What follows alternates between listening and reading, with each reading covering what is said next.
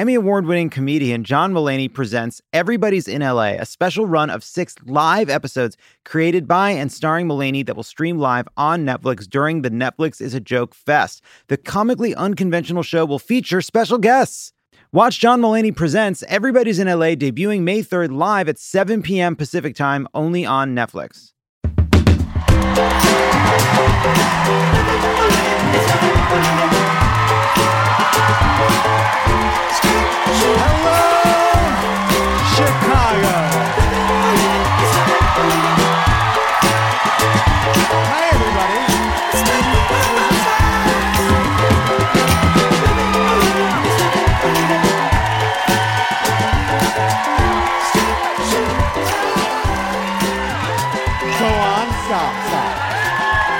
Thank you very much. It's great to be here at the Vic. It's incredible theater. Welcome to Lovett or Leave It, the, the Errors Tour. I have been in this city for 24 hours. I have eaten two deep dish pizzas. And only two deep dish pizzas. I'm like a I'm like one of like I'm like a snake when I come to the city. That's like you know when you know when they're like, oh no, that looks like the outline of an antelope in there. And the snake's just like, oh, this is good, but I don't feel uh, it's good, but I don't know. a little pointy. you know, you know what they say about Chicago? If you don't like the pizza, wait five minutes.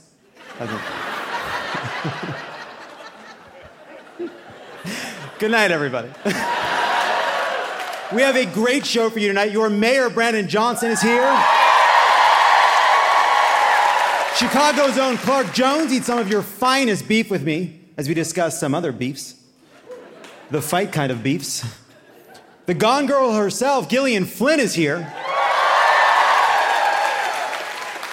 We'll talk about some of the devils that haunt this city. Alice Wetterlund joins us for a Chicago edition of the Rant Wheel. Plus, we're going to have live high notes, so think happy thoughts. We're going to come to you at the end of the show. But first, let's get into it. What a week. A former White House aide has come forward in a new book alleging that Rudy Giuliani groped her backstage at a rally on January 6th. Is that an insurrection in your pants, or are you just fucking disgusting?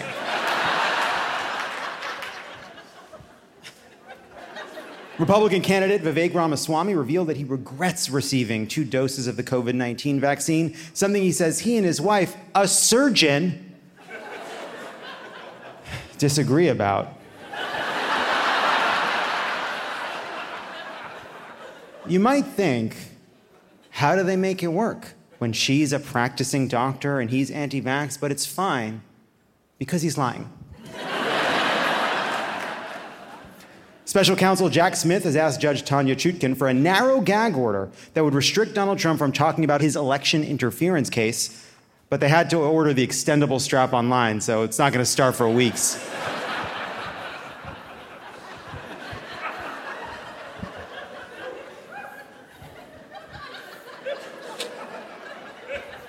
It's the one thing that could work. Speaking of gagging, Trump appeared on Meet the Press last weekend and criticized Republicans for pursuing abortion bans without exceptions for rape and incest or to protect the life of the mother. I watched some of them without the exceptions, et cetera, et cetera. I said, you, other than certain parts of the country, you can't, you're not going to win on this issue. But you will win on this issue when you come up with the right number of weeks. Continued Trump. For example, all the abortions I've paid for, perfect number of weeks. the doctors come up to me and they tell me, sir, we've never seen a better number of weeks. In the interview, Trump calls Ron DeSantis' six week abortion ban in Florida a terrible mistake and complained that Republicans speak very inarticulately about the issue. Yeah. Continued Trump, as his eyes rolled back in his head, abortion is a nuanced, complicated issue that demands sensitivity and consideration. And whoa, did I just black out for a second? I feel, I feel all clammy and weird. Anyway, as I was saying, Chris Christie is a fat bitch.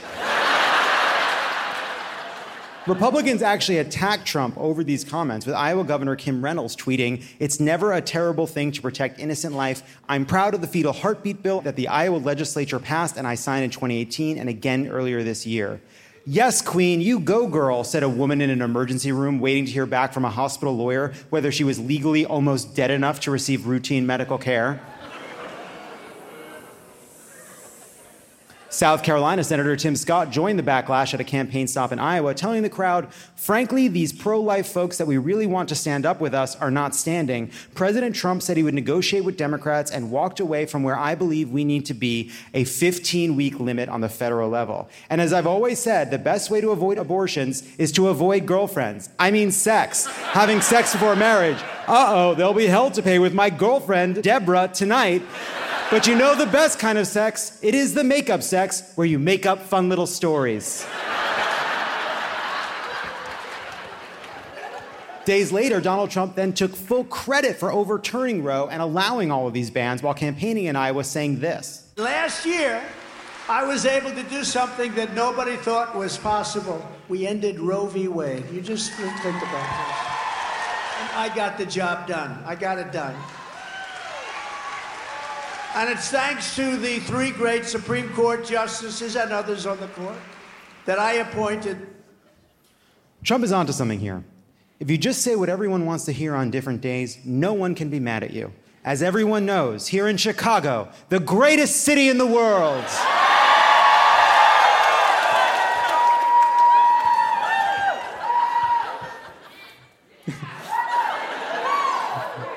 yep. Also on Meet the Press, you see what happened, right? Also, but we don't care. it's just nice to hear. That is politics. That's, by the way, me making a joke that I say Chicago's the greatest city in the world and then somewhere else say something else and you still like it because you don't care because I said the thing you like. That's why Trump's gonna be president.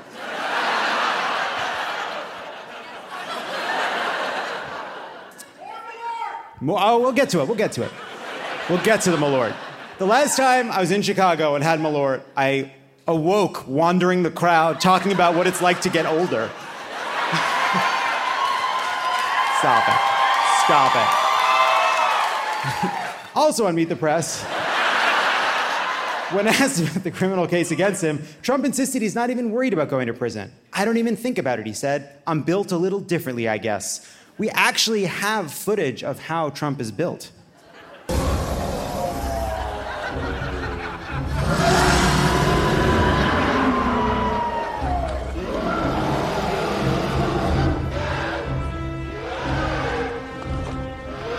All right. Enough. For those listening at home to this podcast, that was what you all must have immediately thought it was just based on the music and sound effects, which is a scene from Alien Resurrection. That's right, the fourth Alien film, the one we all remember. you guys remember that one? You don't remember Alien Resurrection? Rolling Stone, however, reported that over the last several months, Donald Trump has been asking people close to him if he would be forced to wear one of those jumpsuits in prison. Yeah, that's right. Mr. President, if it's any consolation, you also look like shit in normal clothes. Trump will reportedly skip the second Republican debate in California next week and instead head to Detroit to join striking auto workers. Seen here is Trump talking to an auto worker about kitchen table issues. I mean, it's one banana. What could it cost? Ten dollars?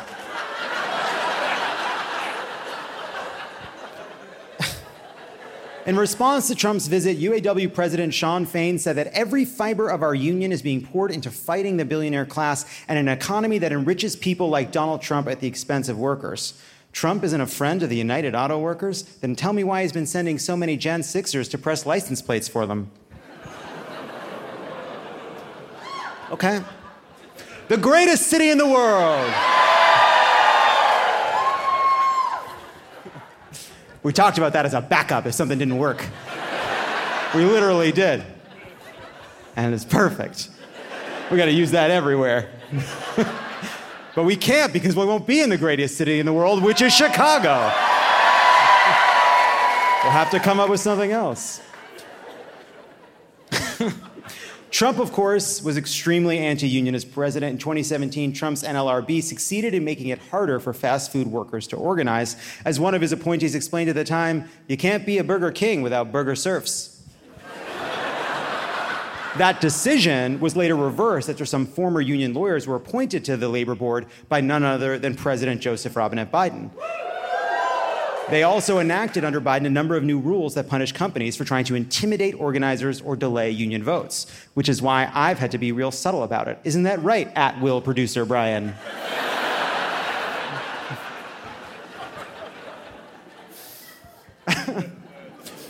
White House officials have reportedly told former Chicago Mayor Rahm Emanuel. Yeah, that's it. Okay who is the current US ambassador to Japan, to stop taunting Chinese President Xi on social media. oh, so now he has to be diplomatic to Japan and China? Where does it end? I hate it when jobs have a bunch of secret rules. If cyberbullying the president of China is a company no no, they should tell you when you join the State Department. Also, what do you think is gonna happen when you make Rahm Emanuel a diplomat? A diplomat? Rahm? Was the Kool Aid man not available? Was Azealia Banks not available? Ah, we need someone who's deaf to smooth, someone who makes everybody feel at ease, someone who can bring people together. I got the guy. Oh, you mean the one who's famous for cursing at everyone all the time? I've been yelled at by Rahm Emanuel. But the thing about it is that, like, every person has their zero and their 10, right? Some people's zero and 10 are really close, his are further apart. Once you get that, it doesn't bother you. You know what I mean? There's some speech I was doing edits on, and I went into his office, and he started yelling at me, and I was like, Oh, you're yelling at me. okay. I, it, didn't, it didn't affect me. I think it caught him off guard. I think I said something like, oh, this is what you do. You do this. I shouldn't have a real job. what am I doing in a suit? Emanuel tweeted earlier this month President Xi's cabinet lineup is now resembling Agatha Christie's novel, And Then There Were None. Who's going to win this unemployment race, China's youth or Xi's cabinet? Hashtag mystery in Beijing building. Whatever go off, King. But this is just where I pause to note that And Then There Were None is one of the best selling novels in history. And until the 1980s, it was still being sold in the UK under its original name, which I cannot say because it is intensely racist. The name is so racist that in the United States of America, they had to uh, edit it and publish it under a different racist name. and when you Google it, you will discover it is worse than you think. Meanwhile, House Speaker Kevin McCarthy is running out of options to avert a government shutdown after roughly a dozen Republicans opposed a proposal that combined a stopgap spending measure with additional budget cuts and border security measures. Hey, Kevin, you really thought that the Biden impeachment was going to do the trick? Ever read If You Give a Mouse a Cookie, you dumb piece of shit?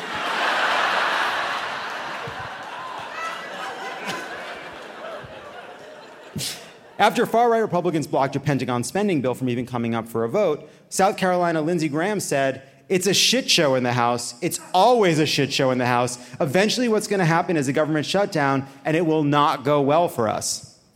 Yeah, what that secret fag said, offered Mitch McConnell with his eyes during 30 silent seconds. McCarthy said of the bill's failure, this is a whole new concept of individuals that just want to burn the whole place down. That doesn't work. A whole new concept. Is that right, Kevin? A whole new concept? People wanting to burn that place down? That's a whole new concept. People who don't care if it works or not, it want to burn the place down, the place you're in, that's a new concept to you. McCarthy is like a dog owner going, he never does this while his untrained German shepherd knocks down a third child before shitting in a Starbucks. Over in the Senate, Majority Leader Chuck Schumer has ditched the chamber's strict dress code, for which Republicans are blaming Pennsylvania Senator and noted hoodie and shorts enthusiast John Fetterman. Icon. Everyone loves John Fetterman, and everyone loves this story. It is a classic Mr. Kevin Smith goes to Washington.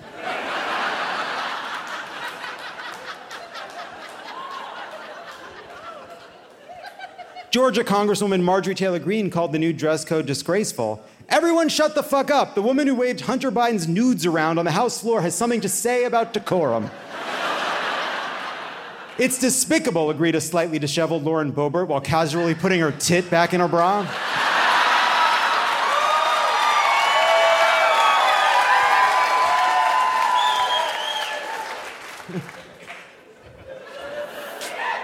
Said Alabama Senator Tommy Tuberville of the relaxed rules, it bothers me big time. You got people walking around in shorts, that don't fly with me. What else don't fly? All the Air Force officers.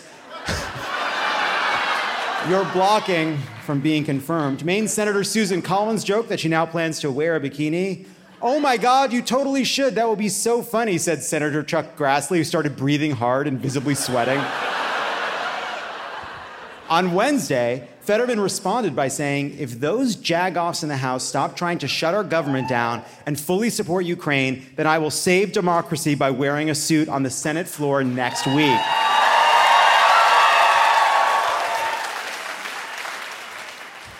Fetterman is our greatest poster, and he must be protected, and the body doubles. So, there's a conspiracy that, that what we're seeing is actually not John Fetterman, it's a John Fetterman body double. What is the evidence? Why, of course, it's the fact that the tattoos don't match. They do, but let's say they didn't. let's say for a second they did it. So let me, let me understand what they think the deep state did here. They went out and found a six foot eight matching ogre who has all of John Fetterman's memories. But they didn't do the last part, the only easy part, matching the tattoos. Too fucking stupid. Pennsylvania Governor John Shapiro announced Tuesday that the state will switch to automatic voter registration, which his office estimates, yes, could add tens of thousands of new voters to the rolls. This will replace Pennsylvania's current system, throwing batteries at the candidate you hate the least. Love Josh Shapiro. Fixes I 95 in two weeks. Automatic voter registration, I'm in. In an address at the United Nations this week, President Biden urged the world not to appease Moscow, saying, We have to stand up to this naked aggression. Did somebody say naked aggression? Said an armed, fully nude Hunter Biden.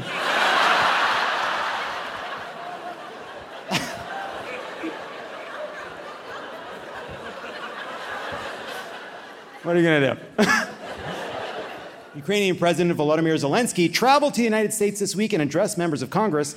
He then left the capital for the dangerous and deadly war zone, an American middle school. Greatest city in the world. Rupert Murdoch, age 92. You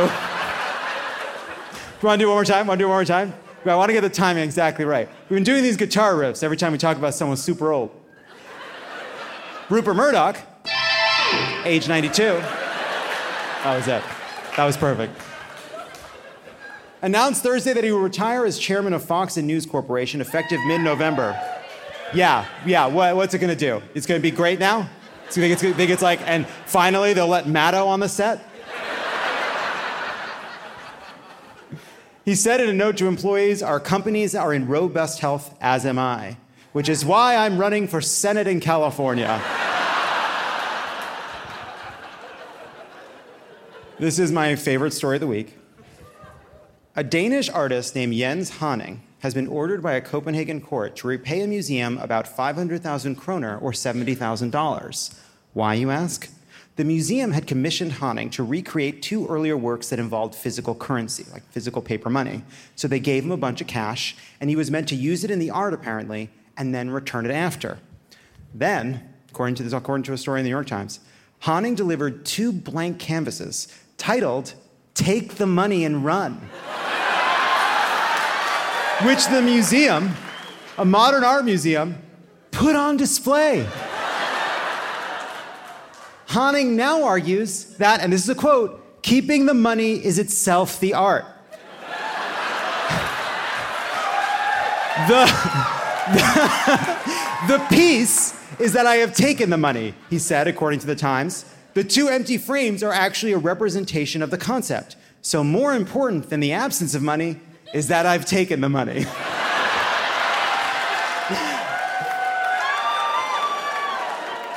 the museum obviously complained, and he's like, Why? I completed something else. You asked to make like a 10 year old painting and a 12 year old painting, and suddenly you have a better concept. This guy is a genius, which is why I commissioned him to make this fabulous hat. Aw, oh, fuck. Jens, you magnificent bastard. Me keeping the money is the art. That's so good. That's so good. Thanks, he didn't think of that one. A Michigan woman was rescued from an outhouse after being trapped when she tried to retrieve the Apple Watch she dropped. yeah, that's exactly right. Hey Siri, how long can a human woman doggy paddle in a lake of shit? This is the real statement that the police put out. If you lose an item in an outhouse toilet, do not attempt to venture inside the containment area. It goes on to say, also, if you want to defund us, good luck getting out of there.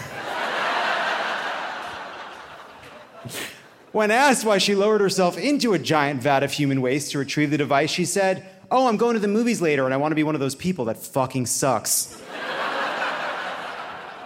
Hate the fucking iWatch, the Apple Watch people in the movies. It's like, what do you think? That doesn't count? It counts. You didn't think of it? Why are you wearing it? Get it off, or put it in your pocket, or figure out whatever you do to make it quiet. You're not important. No one needs to reach you. Nothing's gonna happen. No, nothing's gonna happen to anybody. Nothing's gonna happen to any of us. Nothing happens. Nothing ever happens. What have we done to ourselves?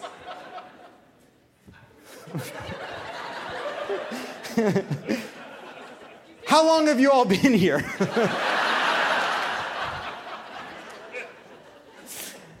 all right, you know what? That's a good moment to do this.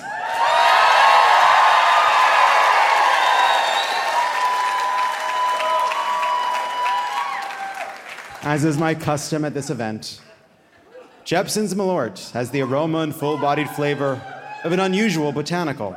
Its bitter taste is savored by two fisted drinkers. All right. I remind you also, you're covering your mouth like I'm in a fucking containment area.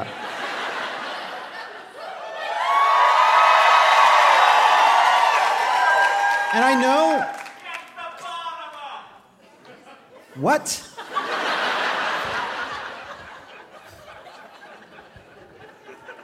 I've said it before, I'll say it again. I like it. And I know it's not like a, I do. I genuinely don't see why it is seen as being gross. I enjoy the taste.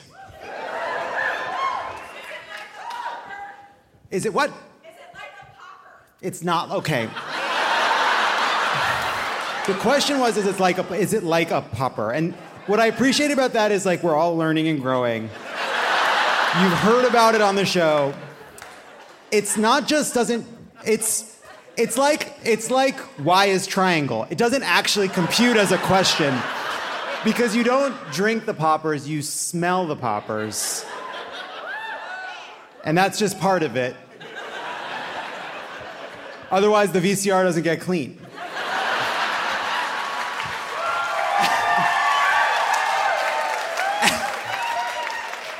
and finally, a van delivering Krispy Kreme donuts to a military base in Alaska was raided by two black bears after the driver left the door open while he stopped into a convenience store. Authorities believe the donut theft was part of an ongoing protest against glaze in the military. Yeah, that's right. That's right. When we come back, your mayor's here.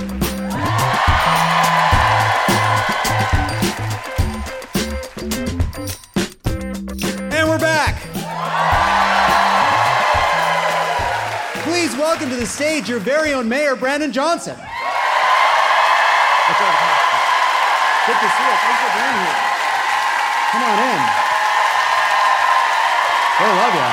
They love you.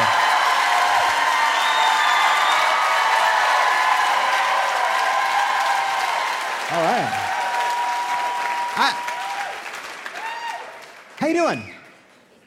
I feel like I'm in my son's bedroom. Especially Is he also? How- I mean- okay, well, I think I you mean, should probably get the is- Malort out of there. I mean, my goodness. Thank you for making me a better parent.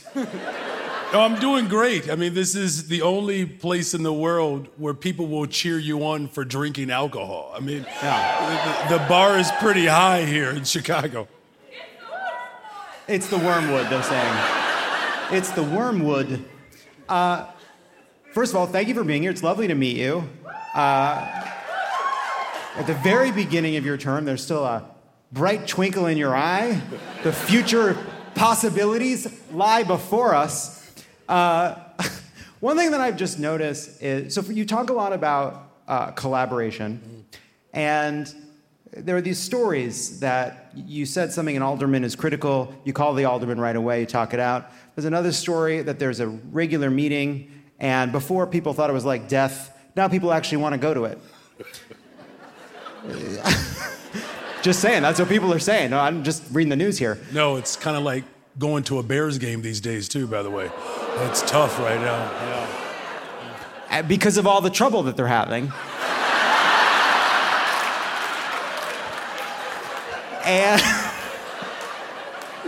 now, can you just talk a little bit about what you mean by a collaborative approach and how it differs from your predecessors like Lori Lightfoot and Rahm Emanuel? Well, first of all, thank you for having me on. This is amazing. And uh, I like the sash. Oh, that's that certainly probably is speaking to why I have that twinkle in my eye because of the reflection off of your sweater. Absolutely.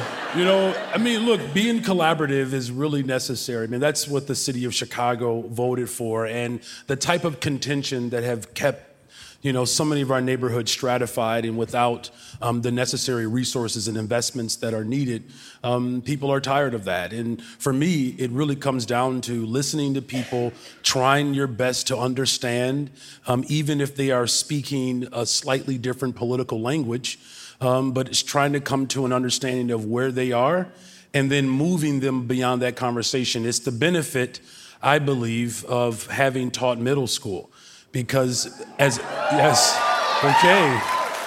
Yes so there's some middle school teachers here which you know to be a middle school teacher you're really a saint quite frankly yes.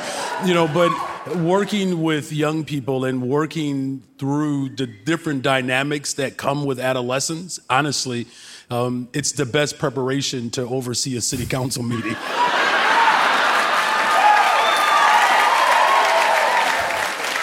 Yeah, the kids are kind of gross at that age, huh? They're all gross. the, the, the type of aromas that come out of seventh graders. But the, here, here's the thing, though, seriously. One thing about this moment, and it's, it, it's reflective of, honestly, the, the perspective of middle schoolers. Middle schoolers are young enough to still have aspirations, but they are old enough where some of the anxieties are starting to set in. And quite frankly, what I've discovered in the midst of this work and why collaboration is so important, you are literally having a tug of war between anxiety and trepidation and hope and aspiration. Now, I'm confident that hope and aspiration will prevail, and the type of anxiety that exists in the city of Chicago right now, we're gonna bring more hope, more aspiration, more promise, so that the anxiety that people have experienced over the last couple of administrations, we're setting a new course for a better, stronger, safer Chicago.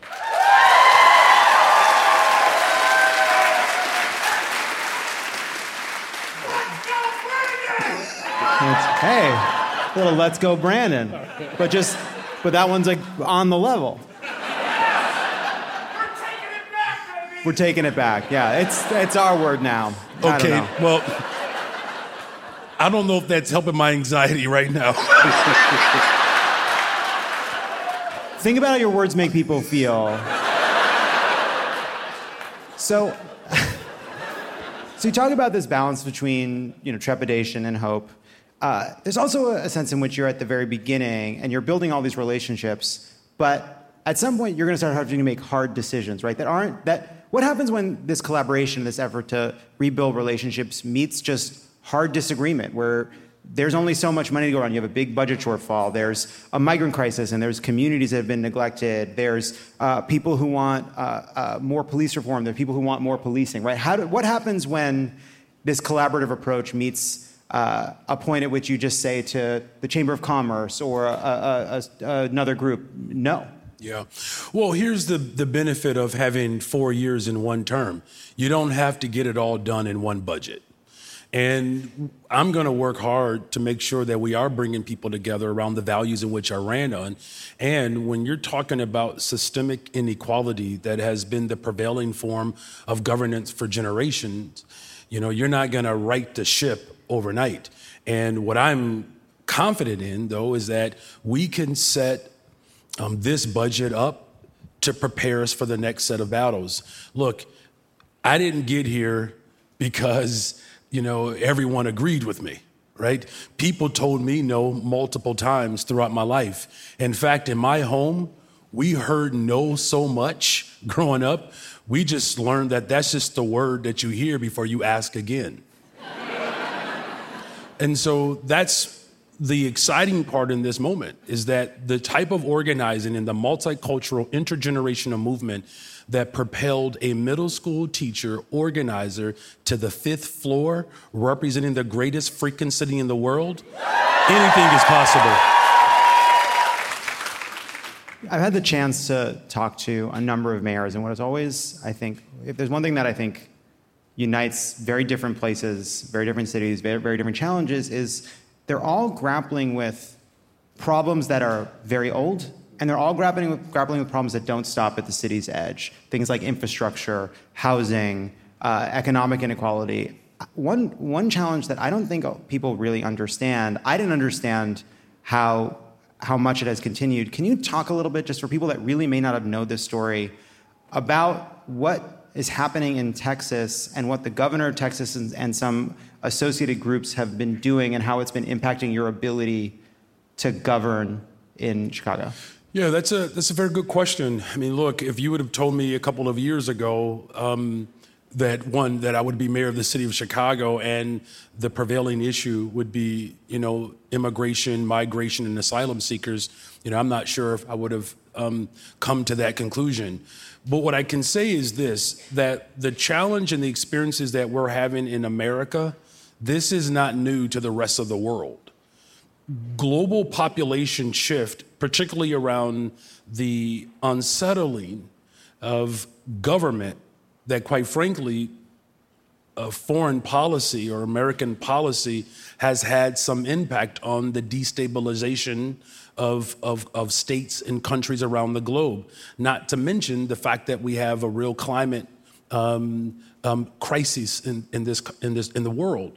And so the population shift that's happening around the globe is tied to just bad policy.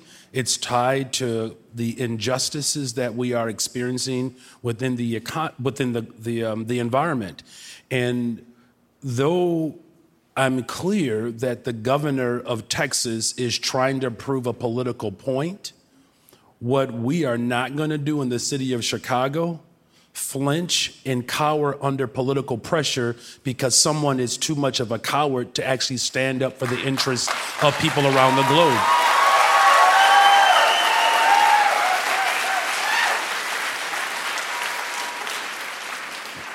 And so what that means is is that as a city to be welcoming is really the bigger question is who is my neighbor? And I was raised um, to follow the main commandment, which, to, which is to love with all of your heart, mind, and soul, and treat your neighbor as yourself. And that's what I'm going to continue to do as mayor of the city of Chicago. And we're going to challenge the federal government, the state government, county government to participate because this is not just a Chicago dynamic.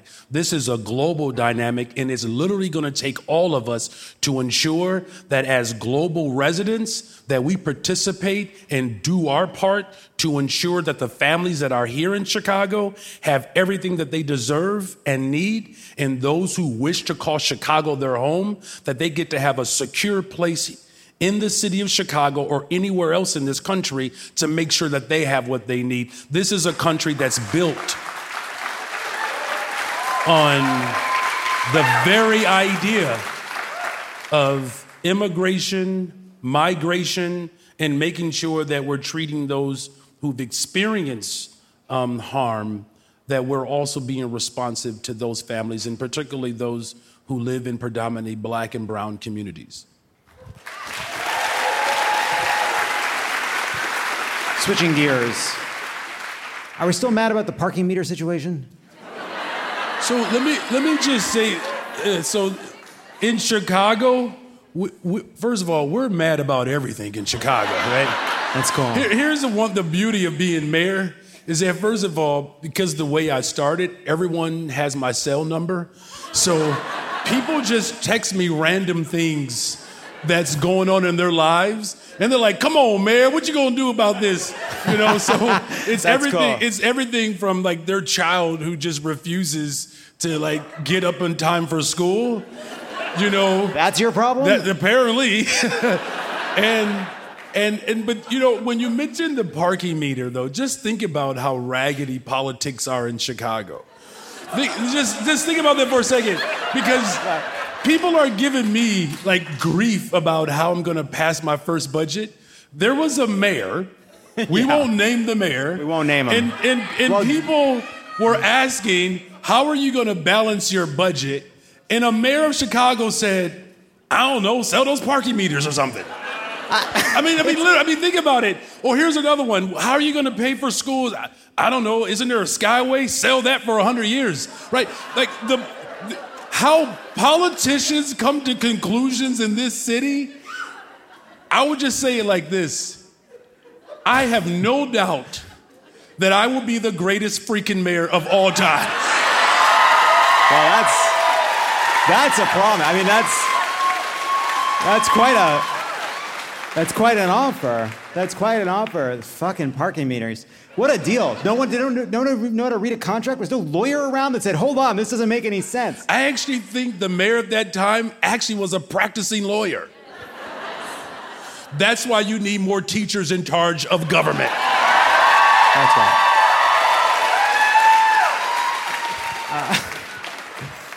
I do want to ask because this is again another issue that I think a lot of cities are grappling with. Can you talk a little bit about the the CARE program? This is sort of a, a 911 response to mental health calls uh, that involve mental health professionals as well as police. You're trying to figure out how to move to a system where uh, a lot of these calls don't have police at all. Can you just talk about the implementation and what success looks like? Yeah, absolutely. So, three dynamics that are very important to me, and we're already headed in that right direction.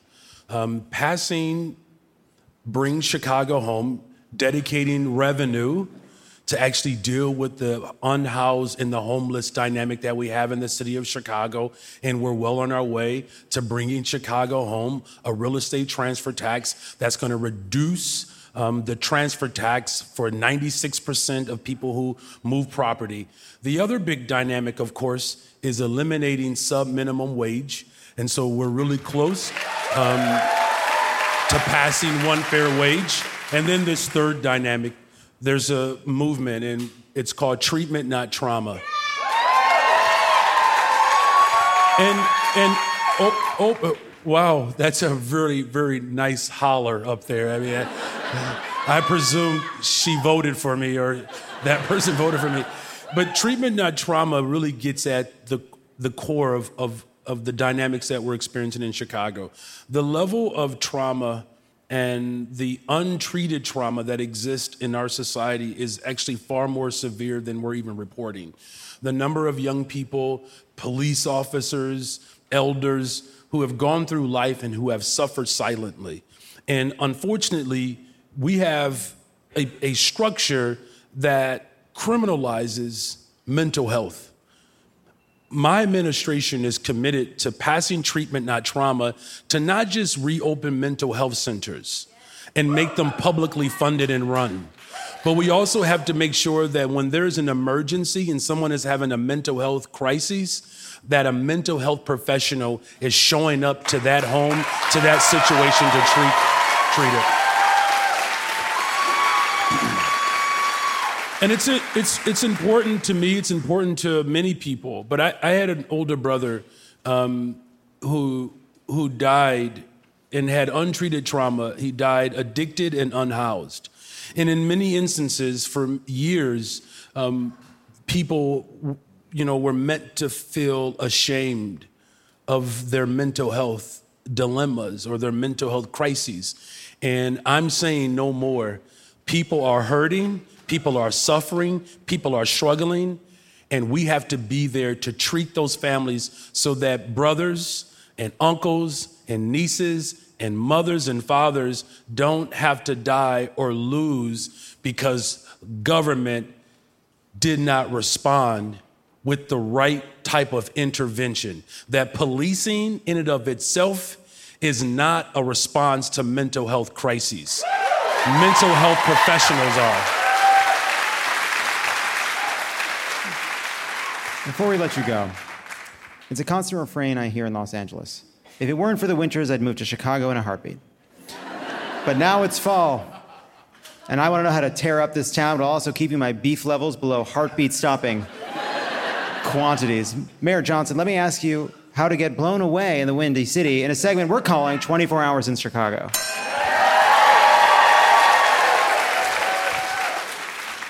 Could a human being live inside the bean? And will, and will this city allow me to do so? Oh, wow. Um,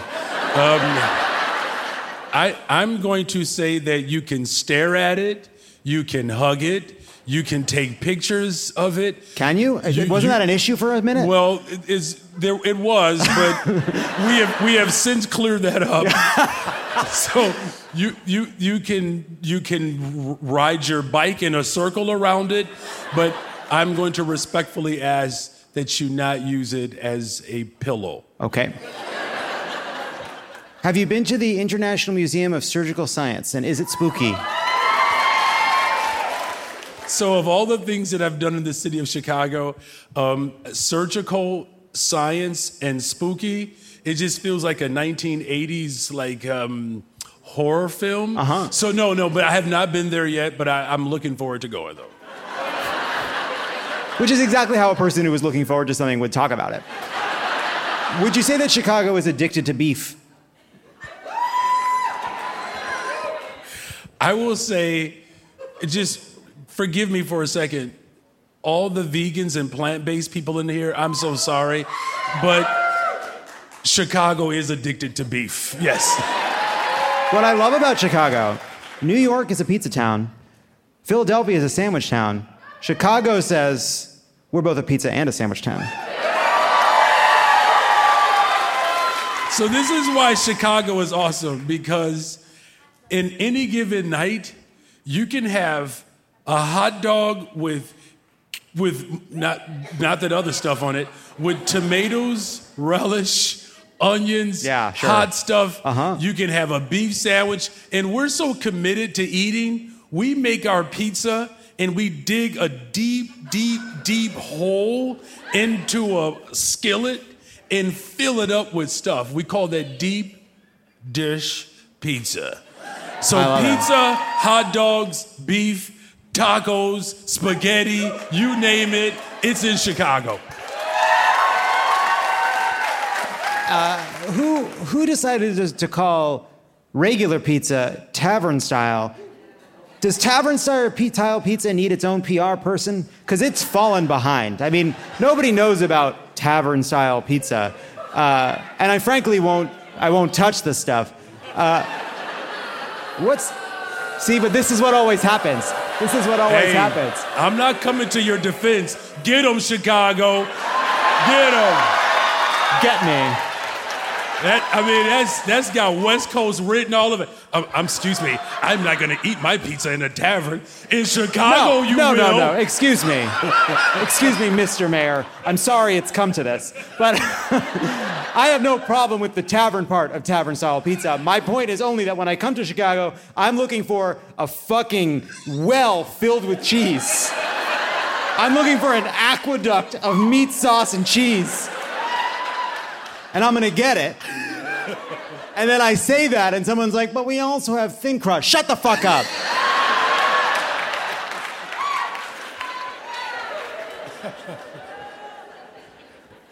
Which Chicagoans say that when people talk about Chicago.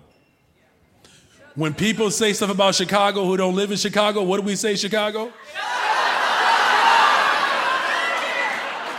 I don't understand. What?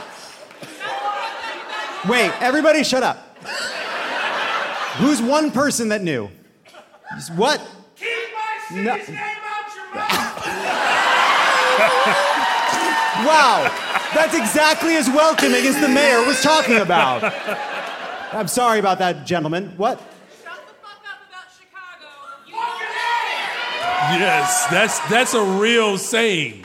Shut the fuck up about Chicago, you don't live here?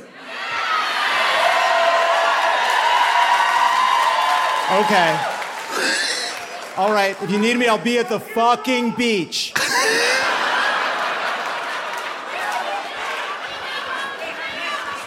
I, I've lost them completely. You, yes, this this feels like seventh period on a Friday. Similar aroma. Last question for you. You know, you're at the very beginning of this journey. Can you just, uh, and just on a note of like what it's been like to go from a community organizer and teacher who the previous mayor said didn't have a chance in hell to being the mayor uh, uh, in the greatest city in the world. So first of all, I, first of all, thank you, thank you to the city of Chicago for embracing our values, and it has been one of the most remarkable journeys that, that I've ever had. I mean, it's, you know, my wife and I sometimes we look at each other in amazement because, you know, you wake up as parents in Chicago and you're just hustling. I mean, you're dropping your kids off over here for school, dropping them off over there for soccer, and you got to take swim lessons somewhere else, and it's just hard to move around. And now the Chicago Police Department comes to my house every morning and pick our kids up and drop them off. you know, but the what I've been most impressed by. I'm just saying, you know, all of a sudden you just see your kids and you're just waving as they go into like black vehicles and someone is taking care of them. But honestly, what has been. I'm just saying, you know, I mean, the other form of parenting is just go to your room and look at that device or something. but, you know, going from every single section of this city and what I've been so impressed by is that the people of Chicago no one has to know your name to care about you. Like we look out for each other and we show up for one another. And I've had the privilege over these last 17 weeks of meeting families whose grandparents started a business and now their grandchildren are running multiple chains of restaurants that their grandparents started a generation ago or you're meeting these small business owners that are hiring young people because they believe that young people have an opportunity to, to, to experience value and worth, that it's worth investing in them. And then you, you know, meet these big corporate leaders who are relocating their businesses here. You know, you have a billion dollar investment from Google. Um, I spoke with um, Shana Kelley, CZ Hub, uh, $250 million investment for biotech, the life sciences, logistics. And so, th- what I'm most excited about is that no matter where I go in this city, people ask me the same question What can I do to help? And that's the, that is the soul of Chicago. And I can't wait to serve these next six terms. Mayor Brandon Johnson, everybody. Thank you so much. So good to meet you. Thank you. Your mayor. We, yeah, that's okay. When we come back, Gillian Flynn is here. Hey, don't go anywhere. There's more of Lovett or Leave It coming up. If someone were afraid of the dentist, maybe they haven't been in a long time, maybe they're embarrassed because they haven't been in a while, I feel like this would be a really safe place for them to go and get the care that they need. At Advanced Dentistry, we get it. If you've been avoiding the dentist because of fear, worry, or just not wanting to be judged, if you want to learn how IV sedation can change your life, visit nofeardentist.com.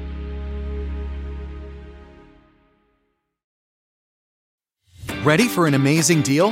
BreezeLine's fiber-powered internet starting at $19.99 per month offers the reliability you deserve and security you can trust. Whether you're streaming, gaming, or working from home, we've got all your needs covered with speeds up to 1 gig and our 2-year price lock guarantee. This deal gets even better with 2 free months of internet, free equipment, and free Wi-Fi your way to protect against cyber threats. Act now. Terms and conditions apply. Offer expires July 8, 2024. Learn more at breezeline.com.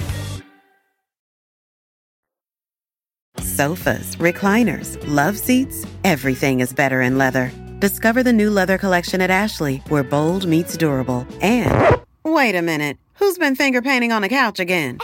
That's okay, leather is easy to clean. The new leather collection at Ashley is built with the durability you need for the whole family. Yes, pets too. Luxury is meant to be livable. Shop chairs starting at $499.99 and sofas at $599.99. Ashley, for the love of home.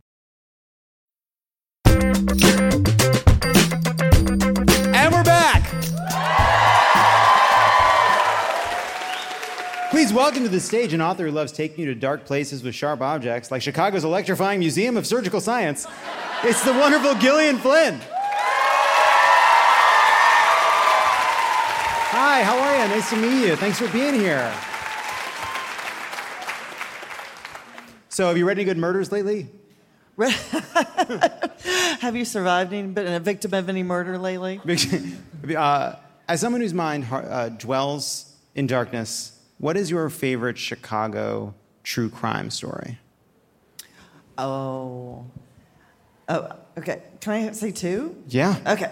So, excellent. There's so many, but you've got to go first of all with obviously Devil in the White City, H.H. H.H. Holmes. So many H's. So many H's. And then I'm partial to Leopold and Loeb. And if you're going to go 1920s jazz era, Chicago. The jazz era.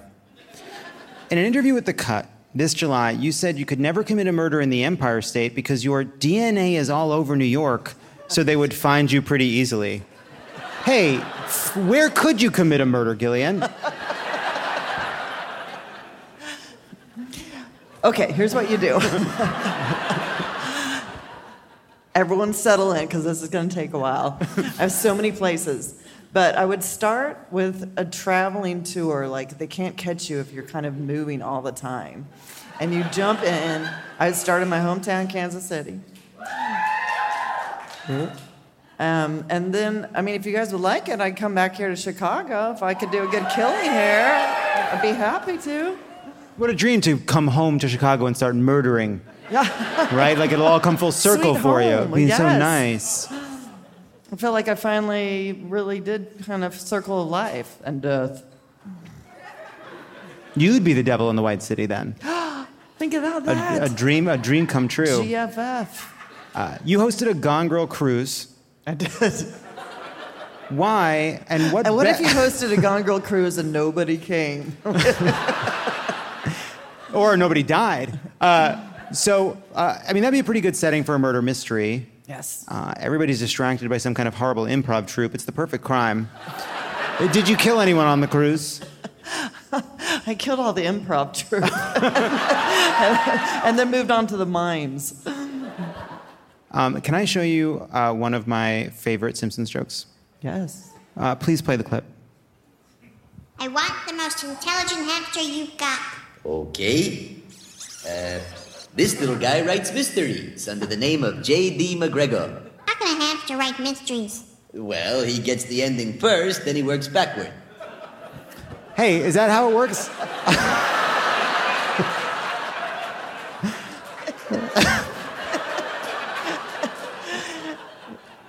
Yes. Really? It really is. It really is. They, I, I gave them that idea. it was a, just a passing conversation with a Simpsons writer, and there it turns up. Wow. What a twist. like your grandfather, Billy Flynn from the musical Chicago. uh, Chicago is in your blood. And for all we know, your blood is in Chicago, considering how much DNA you apparently left in New York.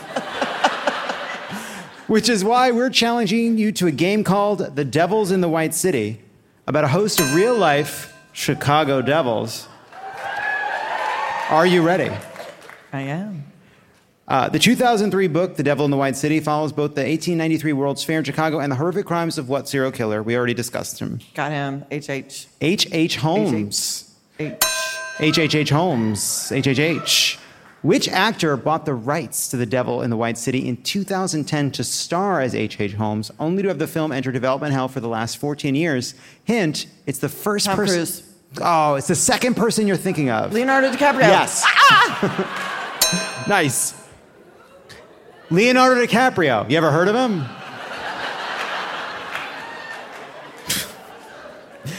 How many of the last 10 Illinois governors have gone to prison after serving office? Is it is it 3 of 10, 4 of 10, 5 of 10 or 6 of 10? 4. It is. It's 4 of 10. 4 of 10. That's terrible. In city lore, it was, it was Catherine O'Leary's cow who allegedly kicked over a lantern and started the Great Chicago Fire of, of whenever that was. According to the allegation, 1871, is that right? Yeah. According to the allegation of one Mr. Daniel Peg Leg Sullivan, in what year did amateur researcher Richard Bales convince the Chicago City Council to exonerate Mrs. O'Leary for her cow's horrific crime? I'll give you a hint. It was the year I became a man.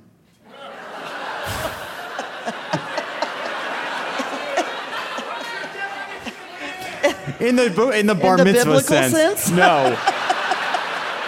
uh, no. That's not a year you people get. 1989?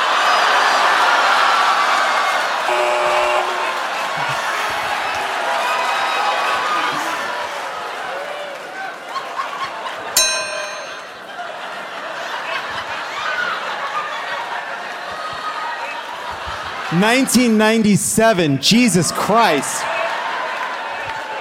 Who was the first former Illinois governor to be convicted of federal corruption charges? A. Randy Flagler. B. Charlie Barnett. C. Eamon Walker. Or D. Otto Kerner. I wasn't listening. Yeah. Um, Who was the first former Illinois governor Yep. to be convicted of federal corruption charges? Was it Randy Flagler, Charlie Barnett, Eamon Walker, or Otto Kerner? or, uh, or Otto. Yes, that is correct. Otto Kerner, governor from 1961 to 1968, convicted in 1973 of bribery. His conviction also made him the first sitting appellate judge to be convicted in U.S. history, as he had been appointed to the U.S. Circuit Court of Appeals by LBJ. Everyone else I listed is a cast member of the hit NBC drama Chicago Fire.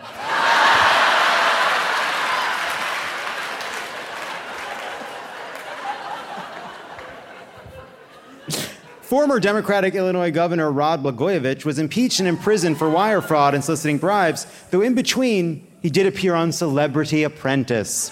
Today, he is a free man after being released from federal prison four years ahead of schedule. Who made his early release possible? Donald Trump.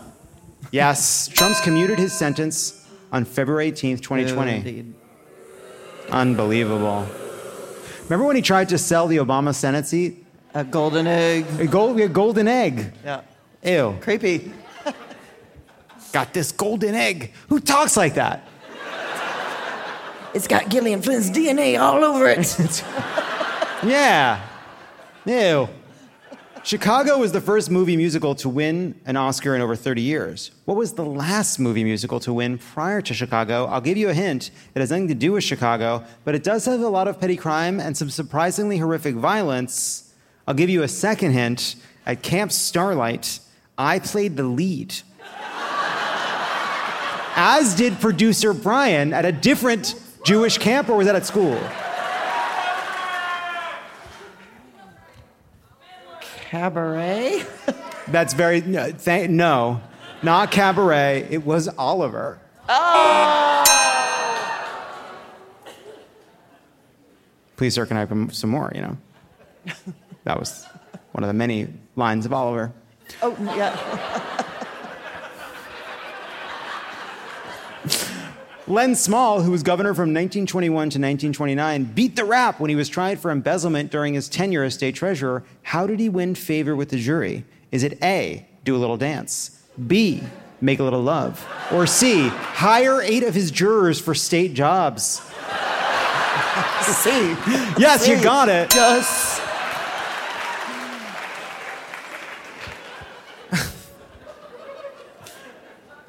The Chicago mob, also known as the Outfit, the Southside Gang, or the organization, included which of the following mobsters? A. John No Nose DiFronzo. B. Anthony Big Tuna Accardo. C. Samuel Teets Battaglia. Or D. Felix Milwaukee Phil Alderisio. D.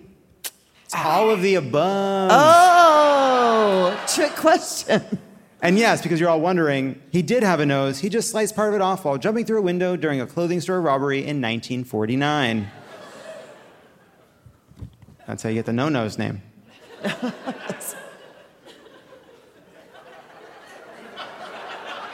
Something to think about.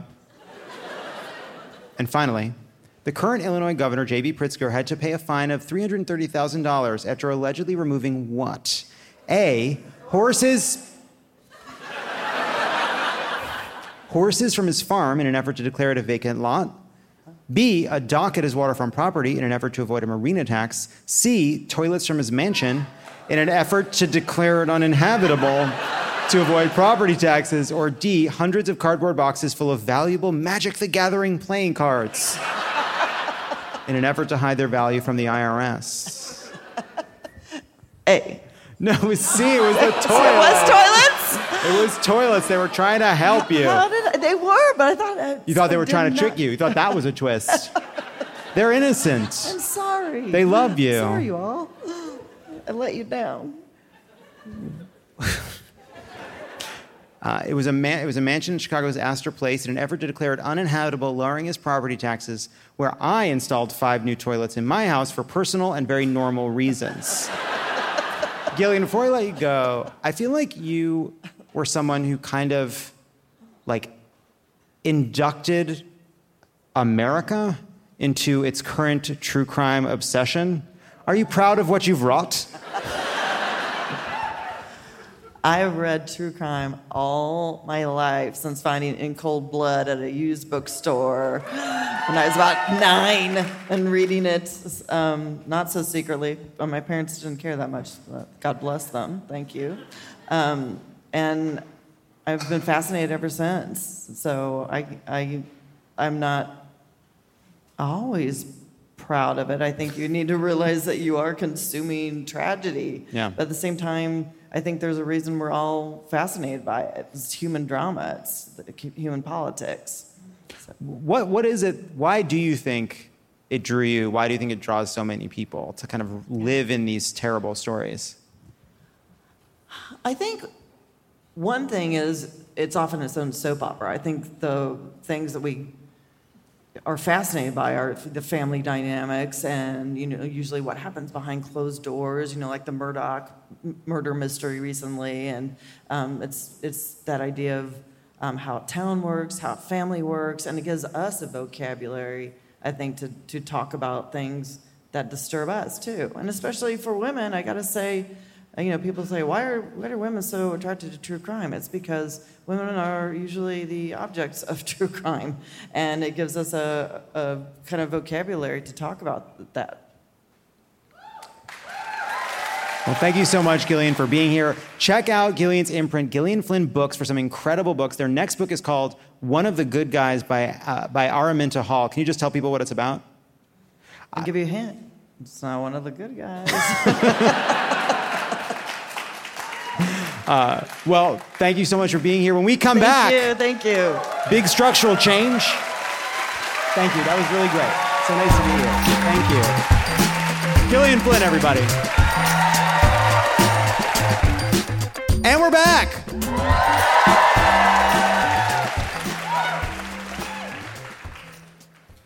Age is just a number, but so are polls. And in President Biden's case, both numbers are currently not ideal.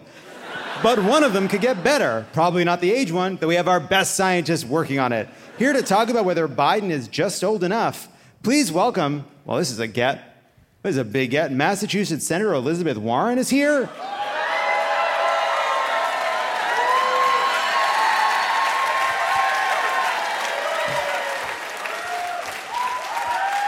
Senator Warren, thank you so much for being here. Well, uh, thank you. Uh, yes, you, you know, you said uh, yes.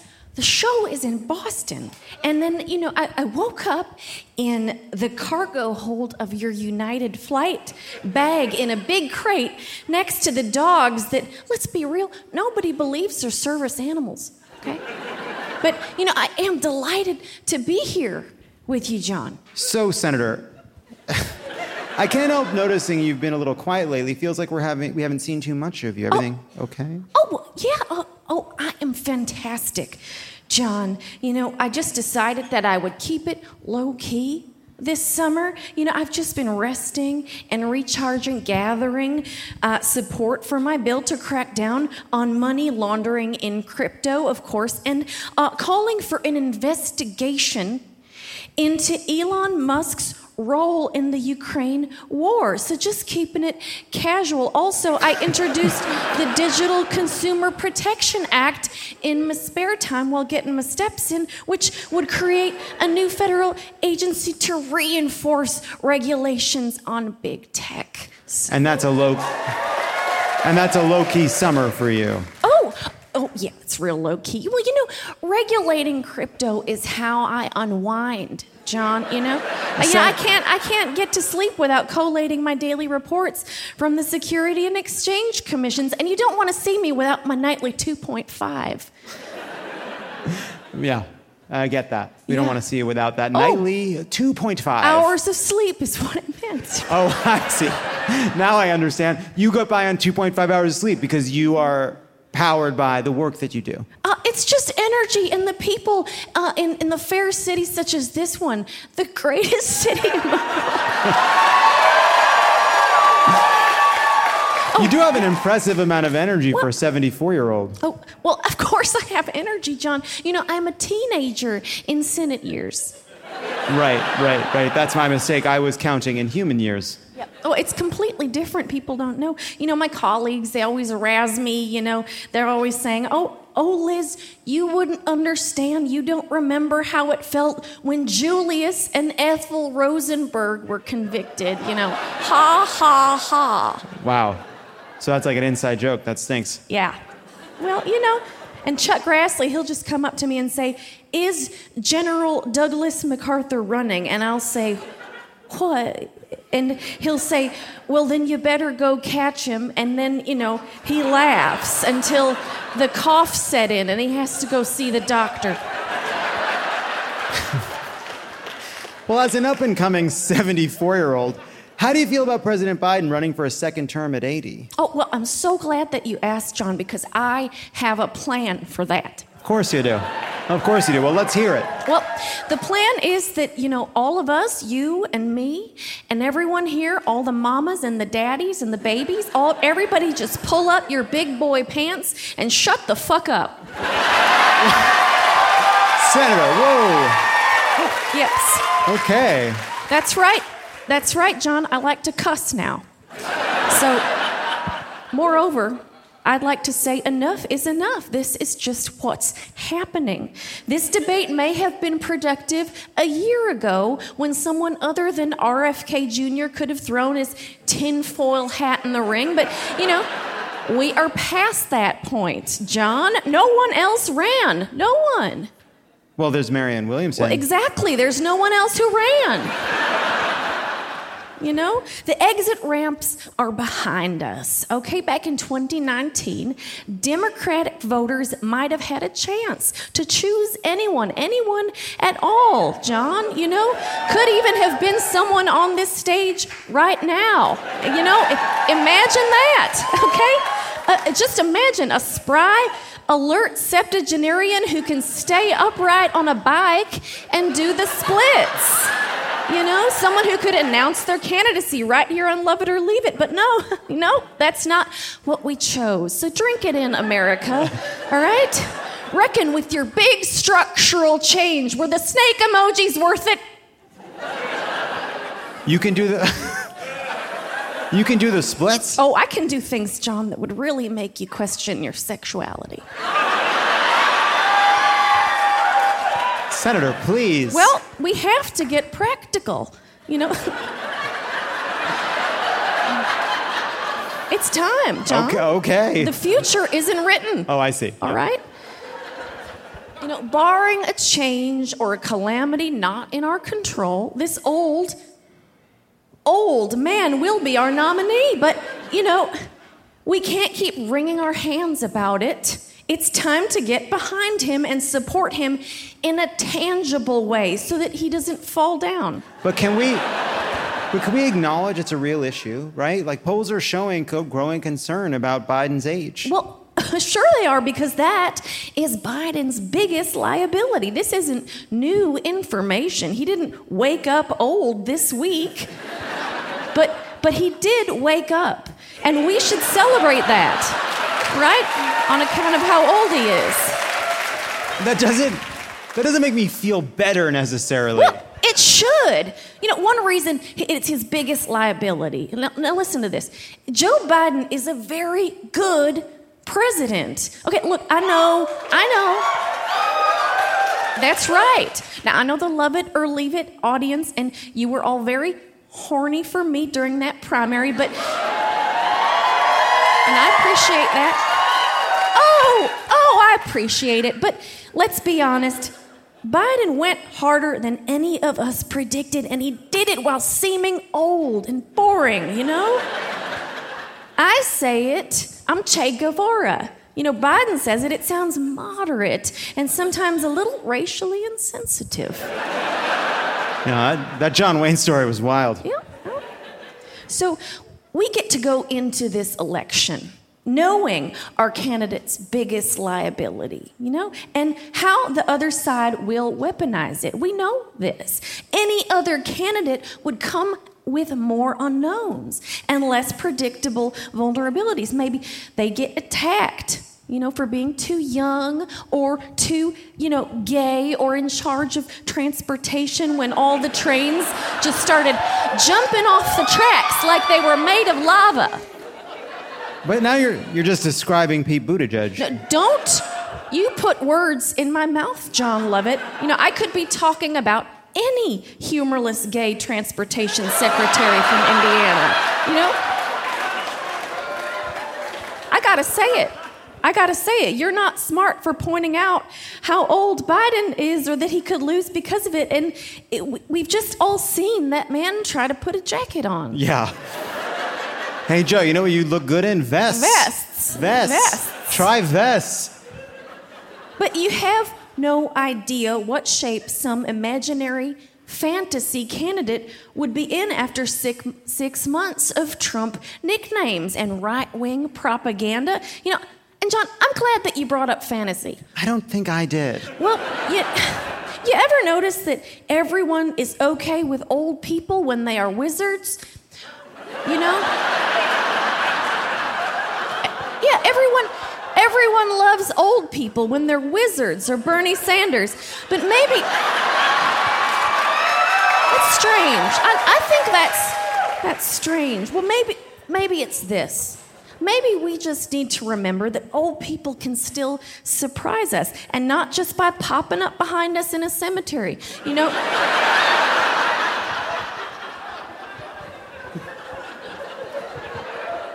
Yeah, I wish I wish the stakes didn't feel so high. I wish that the extremism of the Republican Party didn't force us to narrow our tolerance for risk. And I wish Biden were younger and his age itself wasn't a risk. But as I always say, wishing won't bust trusts. I guess I say that, You always, you're always saying that. trying to make it happen. So let's worry less about proving how right we were if he loses office and way worry more about keeping his ancient ass in office. And Trump is old too. We can cancel this out. Even Trump gets this. When Trump was asked about Biden being too old, Trump said, uh, You know, some of the greatest world leaders have been in their 80s. I'm not anywhere very near 80, by the way, and Biden's not too old. I don't think Biden's too old. Why is his answer better than yours? Well, I mean, for one reason, everyone in government, you know, is old except for me. I'm a precocious teen. Uh, you know, and one day we should fix that, but not today. It's Biden 2024. Are you with me? Senator Elizabeth Warren, everybody. Yes, that's right. Okay? Look at that. Wow. Look at that. Look at Incredible. that. I can get low. 74, You think everybody. Biden can get this low? 74 year old Elizabeth Warren, spry septuagenarian. Alice Wetterlund, everybody. She'll be back for the rant wheel. When we come back, beefs, animal and feud. Don't go anywhere. This is Lovett or Leave It, and there's more on the way. Stay connected this winter with this unbeatable deal from BreezeLine. Get reliable, fiber powered internet for just $19.99 per month with all in pricing for two years. But that's not all. Your first month is on us. This deal gets better with a free modem and installation, along with free Wi Fi your way whole home coverage. Safeguard your network from cyber threats and keep all your devices connected and secured with this amazing offer. Act now. Terms and conditions apply. Offer expires March 3rd, 2024. Learn more at breezeline.com. Ashley's Memorial Day mattress sale is going on now. Save big on select adjustable mattress sets, up to $1,200 on Beautyrest Black, up to $800 on Purple, and up to $500 on Tempur-Pedic. Plus, get 72-month special financing with select in-store mattress purchases made with your Ashley Advantage Synchrony credit card between May 14th and June 3rd. Visit your local Ashley store or ashley.com for better sleep and savings. Only at Ashley. Subject to credit approval. Minimum monthly payments required. No minimum purchase required. See store for details. Look around. You can find cars like these on AutoTrader, like that car in your tail. Or if you're tailgating right now, all those cars doubling as kitchens and living rooms are on AutoTrader too. Are you working out and listening to this ad at the same time? Well, multitasking pro, cars like the ones in the gym parking lot are for sale on AutoTrader. New cars, used cars, electric cars, maybe even flying cars. Okay, no flying cars, but as soon as they get invented, they'll be on AutoTrader. Just you wait. AutoTrader.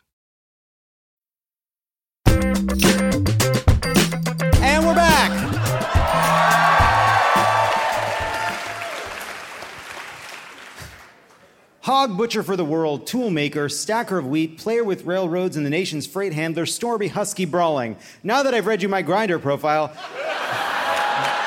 please welcome to the stage Chicago's own Clark Jones. Hello. How you doing? Thank you for Hey. being here. It's me, Evil Brandon Johnson. Ah! Ah! I just flew in from my home in Gary, Indiana,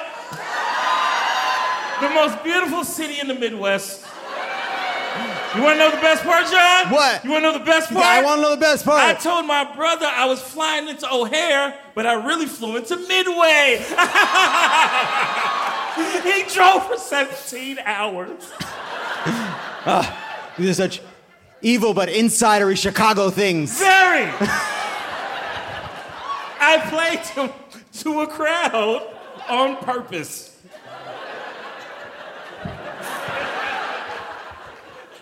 Clark, in your Twitter bio, you describe yourself as Lisa Simpson as a black dude. Care to elaborate? Well, pretty smart. I went to Whitney Young High School. I'm vegan once a week. You should see what happens when we try to ask people in Madison to drink milk. Oh, it's the worst. and you know what makes me the most like Lisa Simpson? I hate Springfield. It's the worst place in this whole state. I asked the mayor this question earlier. Is Chicago addicted to beef? What's happening here? Is it addicted to beef? Yeah, we got, I got beef with a few motherfuckers. You know what I'm saying? Like, parking tickets, get the fuck out of here. If you can't, if you can't take me to jail for a parking ticket, I'm not paying them. Fuck you. They shouldn't have decriminalized it if they meant business. Well, that's a platform. That is a platform. Evil Brandon Johnson. Four more years of Rahm Emanuel. No, I'm just playing. So, uh, come back, come back. They know you're kidding. I hope they do. So, Clark, I need an excuse to get some beef in my mouth every hour or I'll die. I also want to eat a sandwich on stage, so here we are. I love it. So, we're going to talk about two kinds of beef the Chicago kind and the kind where we get to be voyeurs into other people's bitter public feud. In a segment we're calling, well, we're calling it Chicago Beefs. So, now, first, first things first, we have, can I just, you know, we have three kinds of sandwich. We have half dip plus sweet peppers, no dip, hot and sweet peppers, full dip, hot and sweet peppers. Okay. What, what you, what's happening here? Okay, first of all, fuck this. That's no dip. That's no dip. I've been on a diet, so I'm gonna go full dip. okay. Because, you know, Chicago is the home of food wrapped in aluminum foil. And that's so important. No other city must, like, jus or whatever it's called. You, gotta, you gotta stay in there. Yeah, it's even gotta if stay you're in there. full, you're like, oh shit, I got all this juice left.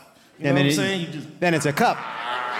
The Now aluminum you have a beverage. Now you have a beverage. And now you have a I've been. I've been cutting off soda, so I gotta drink the jus.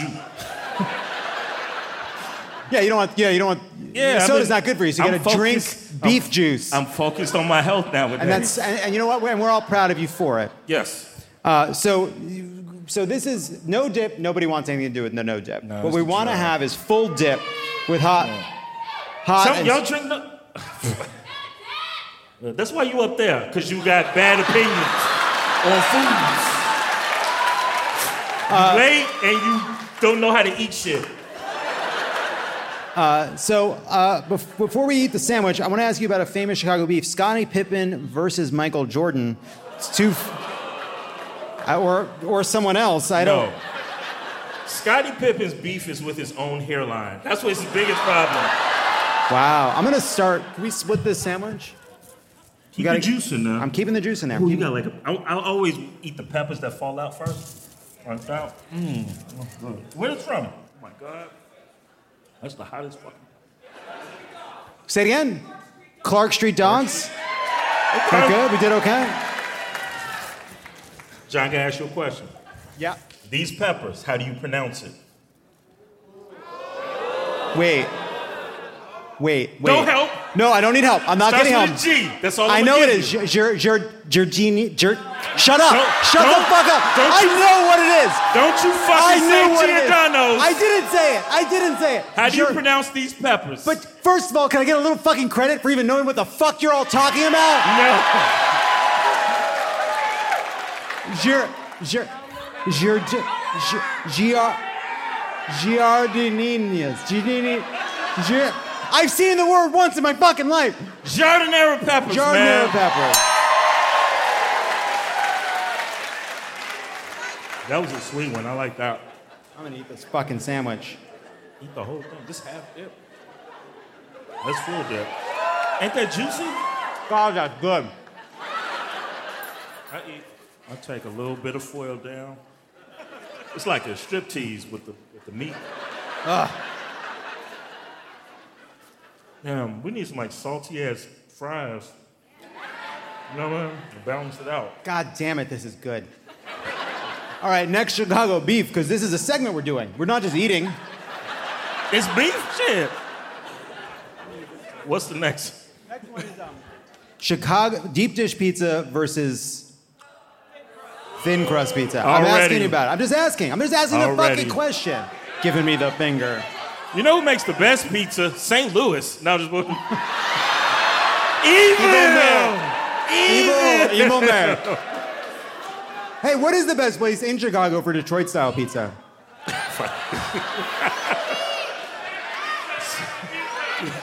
I tell you something? I Who love knows? pizza. I love pizza, and I love pizza everywhere. And I am, I am, I, I'm ecumenical about it. But I'll tell you something. They don't know what they're doing in St. Louis, and I can say that out. They don't know what they are doing. Imo's is trash. But what is the best deep dish? What is your favorite deep dish in Chicago? I don't have a favorite deep dish because that's not what the fuck. Listen. Deep dish pizza belong on the billboard when you leaving the airport. That's not what we eat.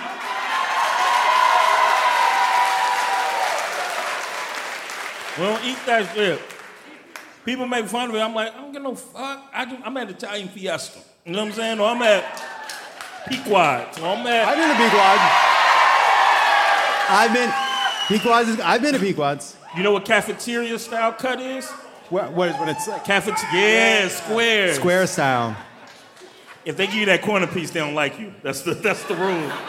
You showed up late if you get that corner piece. Oh. What do you think about uh, Kim Cattrall versus Sarah Jessica Parker? And Is that a, is that beef important to you? Neither one of them from the south side of Chicago, so I don't give no fuck. Neither one of them went to Chicago public schools, and that's how we. If Sarah Jessica Parker came and was like, "Oh, I'm from Chicago. What school would you go to?" She would say Creep Moni or some shit. I'm like, "Get the fuck out my face." I love eating on stage on a podcast. It's everybody's favorite thing to listen to a couple people eating during a podcast. You want to do a current events beef? Sure. Chicagoans versus traffic this past weekend. Who won? Traffic. Traffic won like a mother. We couldn't get off on Fullerton, Belmont, North Avenue. What I, happened? I was at, I ended up, I was trying to go downtown. I ended up at Northwestern. I'm like, what the fuck, man? This, this, what Home Alone movie did I fall? This shit. What about uh, another Chicago beef? Lori Lightfoot versus her suits. Oh my God. First of all, little known Chicago fact Lori Lightfoot and Bernie Sanders shop at the same suit store. It's, there's no tailor on duty. It's all sport cut, like NBA draft picks. All taupe. Hell yeah. No lining like the Fresh Prince.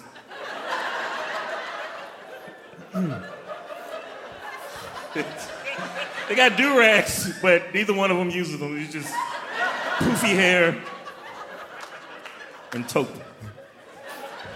There's all these articles I was reading about. I was reading about the, the, the new mayor and what he's been doing, and I've never seen so many reporters say, "Unlike the last mayor, this guy's often in a good mood."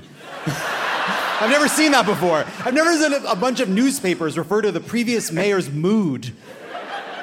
The Chicago sometimes is just an op-ed. It's like a it's like a ten-page op-ed now. It's no news. It's just like this clown fucking like that's the headline. Another beef to ask you about. First of all, I guess I, I want to take a moment to talk about how good this sandwich is. So good. Now remember, this is the this is the, the This is no, no. I, I moved it. That is full. That is full dip. This is no dip. So new dip is just not as wet. Why? Who doesn't want? Typically, I'm against. No, but I think it is the hallmark of a great sandwich that its wetness makes it better, not worse. You know what I'm saying? That there's o- that is often you say, "Oh, this sandwich is soggy." This sandwich, I say, "This thing is soggy." Yeah, like I need to write on that line where I can still hold it up. Yeah, it, it stayed then not- together. Yeah, it stayed this is- together. all this meat is like very juicy. I, very delicious. Clark Street dogs. Fuck yeah, that shit good. There. you remember we said that a few minutes ago. It's that's a part of it. You have to compliment it every I'm two into it. minutes, or the sandwich gets mad. Like, like, bitch, don't you see me being delicious? Another beef. the McCaskeys, the family who own the Chicago Bears, versus Clark Jones. Would you care to explain? Sail the team. Sail the team. Sail the team. Sail the team. And bring back cheerleaders. Man, what the fuck? We need, we losing and we, we nothing that I'm looking on screen I'm enjoying. I need cheerleaders, uh, hot dogs, something. The, the product is terrible. Unlike this sandwich. This sandwich fucking rules. Yeah. The, mas- the I'm gonna- are the probably the worst owners ever. Really? Yeah. And then who's the who's the worst owners ever? The Ricketts. Donald Sterling is pretty Donald bad. Sterling hey, is that, pretty bad. That, uh, that, that DC guy that wouldn't change the team name, Dan Snyder. People didn't like him. He oh the, the the Commanders guy. Yeah, he fucking sucks, man. And I'm from Chicago, but that motherfucker. I'm gonna say bad. I'm gonna say something right now, which is, uh, I'm gonna say something honest. I'm gonna just this is just a feeling I have that I'm gonna share, and I'm gonna and I'm gonna pay a price for it, maybe Here's what you forever. have to do before you say it. This is this is a Chicago lesson. Y'all back me up if I'm telling the truth. Chicagoans, before we get honest, we apologize. It's good advice. We we're very we have manners, but it comes with a side of passive aggressiveness. So say your truth, but before you say it, say, I'm sorry, but I'm ahead. s- thank you. I'm sorry to say this. I have no choice but to say it. Philly is not a sandwich town. No. This is. I thought, I thought it is a sandwich town, but I thought I had eaten the best sandwich in America. I had not. This is because this is very, very good. And after this show is over, I'm eating another half. And that one won't be for you. That one will be for me. You earned it. Clark, thank you so much for being here. Thank you for having me. Everybody, check out Clark Jones' podcast, Classic Black Dude Podcast. He's gonna stick around for the rant wheel. When we come back, it's time to do some ranting. Okay. And we're back. Couple quick notes. The second GOP presidential debate is coming up on Wednesday, September 27th, which means it's time for another Friends of the Pod group thread. Join us on Discord for live reactions and commentary during the debate. Your favorite Crooked hosts and staff, including John, John, me- I'm me, Tommy, Dan, will be watching with you as this magical night unfolds. Don't miss out. Sign up at crooked.com slash friends. Also, Lovett or Leave It. Is we're, we're, this tour continues. We're going to Asheville. We're going to Atlanta, Chattanooga, October 5th to 7th. They're selling out. We have an incredible lineup, including Miss Pat, Candy Burris, T.S. Madison, and many more. So get your tickets at crooked.com slash events. All right. Please welcome back to the stage Clark, Alice, and Gillian. Hey. Come on out. Alice Wetterlund for the first time. Grab a spot, you can't go wrong. Now it is time for the rant wheel. Here's how it works we spin the wheel, we rant wherever it lands. This week on the wheel, we have Let the Suit Die. We have the fact that Lower Lower Wacker Drive exists. Wait, this is not the rant wheel, that's just pictures of Lori Lightfoot. Yeah. We've got uh, Black Chicagoans not going as hard for Juneteenth. We have Elon Musk. We have no one making fun of Dick, Dick Butkus's name anymore. Dick, dick. We have the accents in the bear, and we have when I rouge my knees and roll my stockings down. Let's spin the wheel.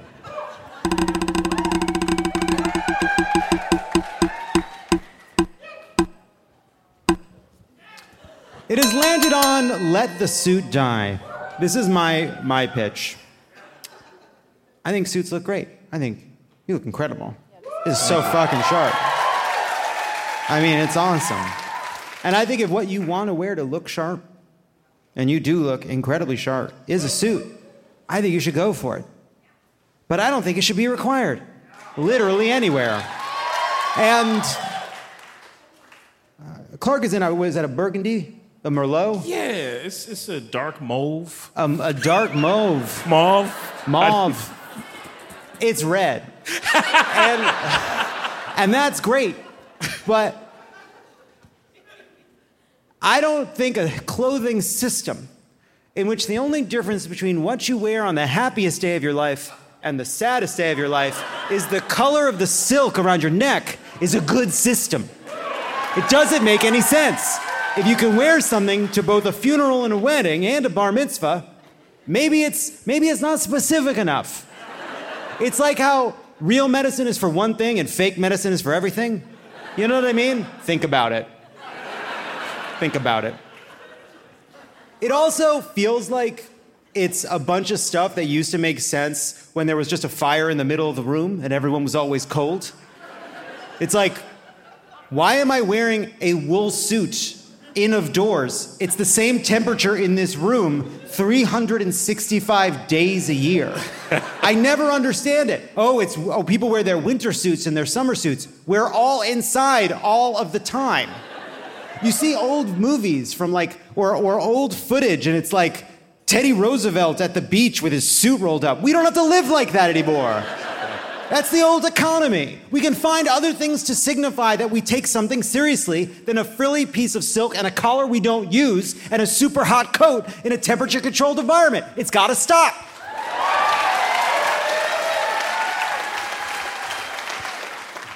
I hate it.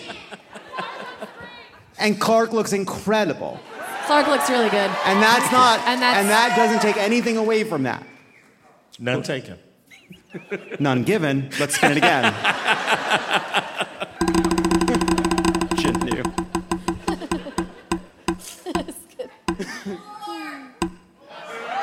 It has landed on the fact that lower, lower Wacker Drive exists. Gillian? All right. Malort me. Because I'm about to go on a tear. She going in, y'all. Oh. Okay. Here's my deal. I love Wacker Drive. I think it's beautiful, scenic, you know. It does its work. I like Lower Wacker Drive because Dark Knight was filmed there.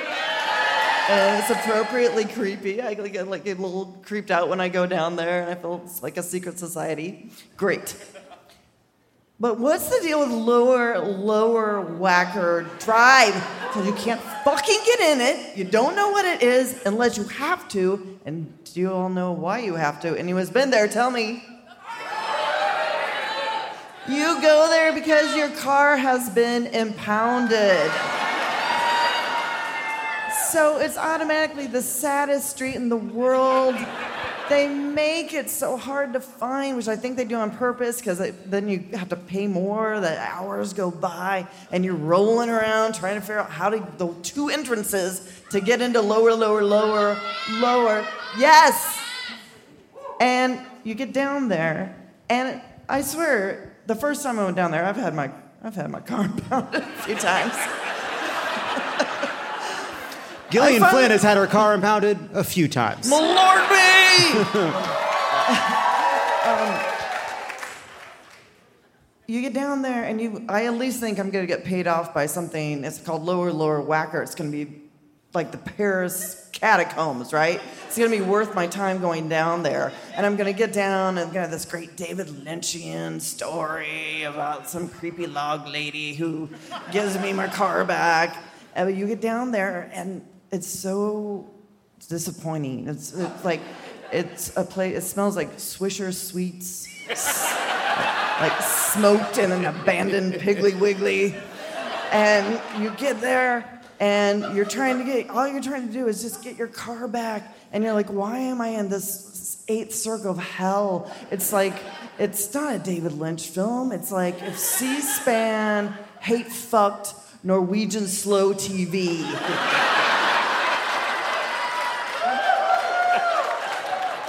and created this place of tedium and sad bureaucracy. And if you get your car back, and if you get out, you are haunted forever by the fact that this place is open every hour of every day of every week of the year And you wonder every holiday, you think about the employees that are down there.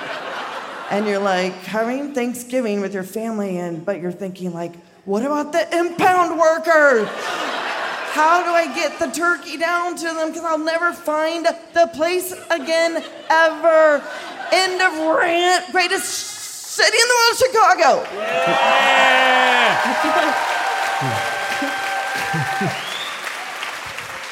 I feel like the guys at the impound lot have a rant about you that we should hear. You know the worst part about getting your car impounded down there? There's nowhere to park. That's great. So I know somebody who got their shit towed from Lower Wacker Drive to Lower Wacker Drive, and they had no idea what to fucking do because they just they just grabbed it because they got one car out and then the other car was going in at the same time. I could never. And once oh it's my on the God. truck, hey, ain't nothing I can do. It's on the truck already. It's on the There's truck. nothing I I can could, do. I It's could on the never. truck. I could. You guys, I respect. I could never make it in this city. I live in LA, and I got my car towed because I parked it illegally in front of a tow place. So they towed it six feet, and I could see it in there, and that's how stupid I am. That's why I couldn't make it in Chicago. Let's spin it again.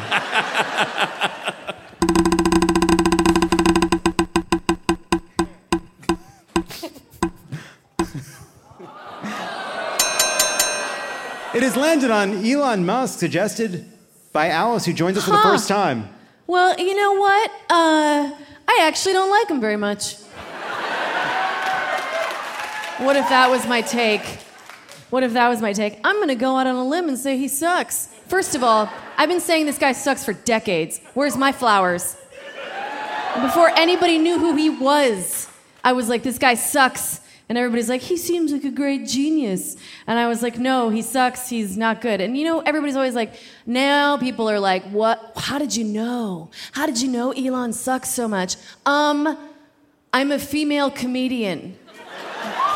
We, uh, we learned to spot unfunny dudes with daddy issues real quick. It's for our safety.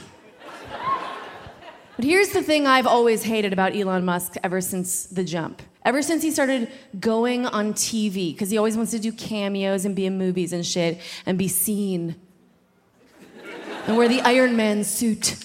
Right. Okay, here's the deal. Here's the deal. I gotta stand up for this. If you're gonna be richer than God and you're gonna be going on my TV, the least that you could do for me is be hot. All right? Be hot.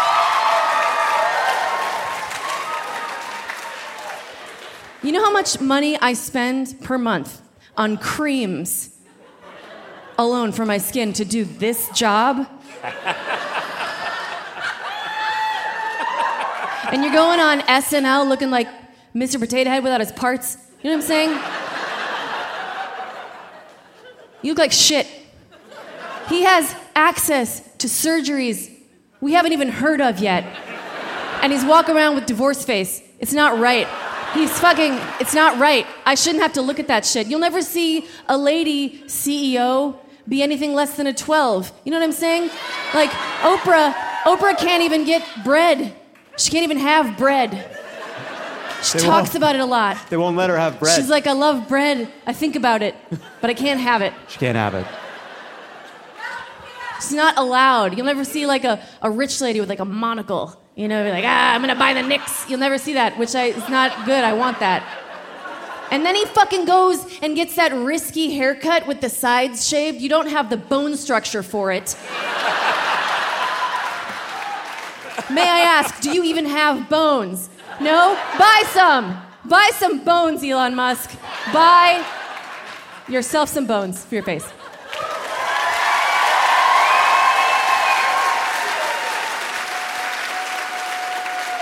Yeah.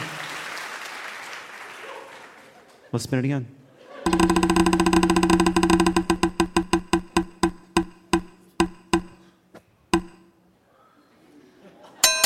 It has landed on black Chicagoans not going as hard for Juneteenth, which was Gillian's suggestion. Oh, No, no, no, no, no. There's been a switch. oh, sorry. It was, Clark. it was that was yours, You Clark. want to, you want to steal? A Freaky last minute steal. A last minute steal. This is where it's about to get funny. Black Chicagoans make some noise. Okay, that's the first problem. if you know a black Chicagoan, get them this message. This weekend, I was embarrassed because we celebrated Mexican independence this whole month. It's crazy. Big flags. I couldn't even see down Halsted. I was as frustrated as Lovie Smith, but I was like, you know what? This, this is celebration. And I was jealous. Because Juneteenth, we did not go this hard. We was too busy in the lake. It was nice outside. We was like, oh damn, Juneteenth. I'm sleepy now. Like we forgot. We didn't we didn't have shit on our hoods, our side mirrors, nothing like that. And I'm telling you, next Juneteenth, we gotta go fucking crazy. Okay? Flags, bigs. First of all, we need a good graphic designer to come up with a flag because we won't have one. That's the first thing. Second, we just gonna get hopped up on Red Bull and just like get ready because we don't have the the the Take Chicago ain't till November now. I don't know when the fuck that shit starts, but they spreading it all through the city like the fuck a fucking virus or some shit. Like, listen, we need we need we need bigger flags. We need a flag designer, and a lot of people don't know. Like, okay, so Juneteenth is a celebration of end of slavery in Texas. But I, as an American, don't fuck with Texas, right? So we need a new headquarters for Juneteenth. I suggest, no, I suggest Juneau, Alaska as the headquarters for Juneteenth. All we're gonna do is we're gonna reopen Andrianna Furs, which is an old Chicago place. We're gonna take all the first, feel the warmth and luxury that you deserve. Y'all know we got a song now, so we got a song, we got a headquarters. All we need is Photoshop. Somebody pay that $20 and we're gonna share the password. Juneteenth, 2024.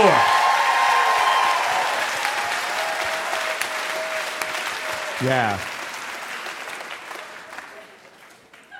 Alaska. Juneau. Juneau. If that's how, if that's the real name. Yeah, it is. That- if That's- that's that your works. real It is Juneau, now. if that's your real name. One more time for Gillian Flynn, Clark Jones, and Alice Wetterlund. When we come back, we'll end on a high note. And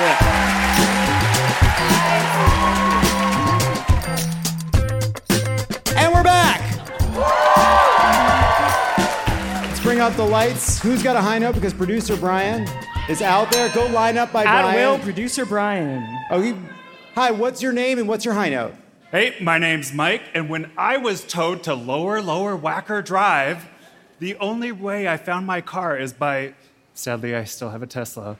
I turned on the cameras and said, oh shit, it's on Lower Lower Wacker. I gotta fucking walk down there. and so I could find my car and I got it back. So, you know. Okay. It was great. You know they're going to turn on you for the Tesla. That's sort of a low note.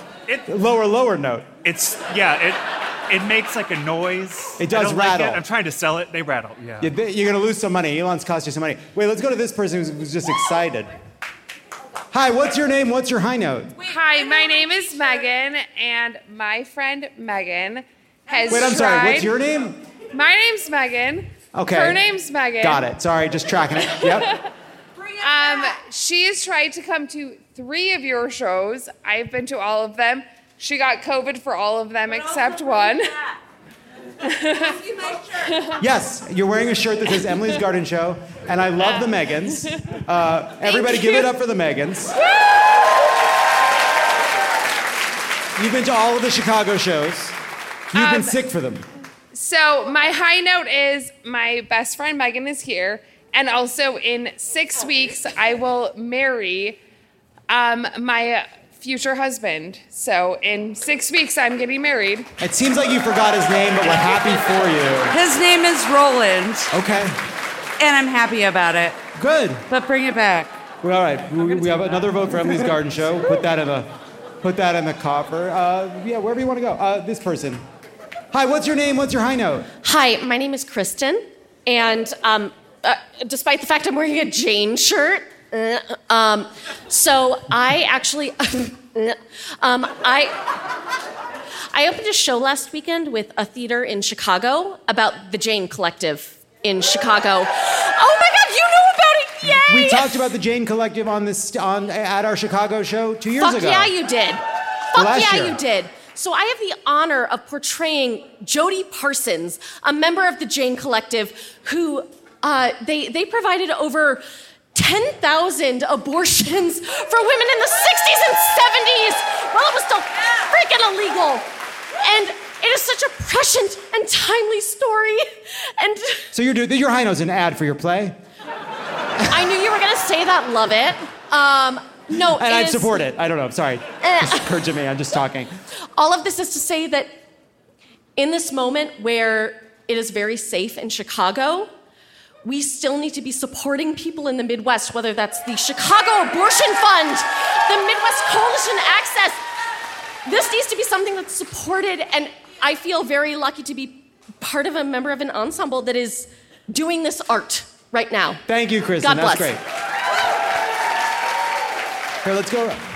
Hi, what's your name? What's your high note? Hi, my name is Leah.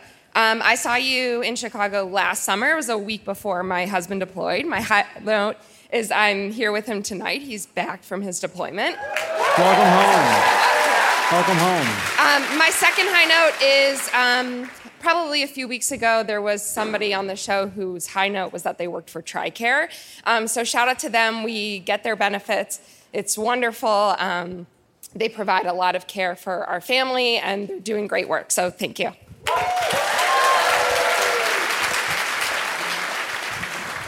Hi, what's your name? What's your high note? Um, my name's Josephine, and my high note is that I finally made it to Chicago to see one of my oldest friends here, Shaylee.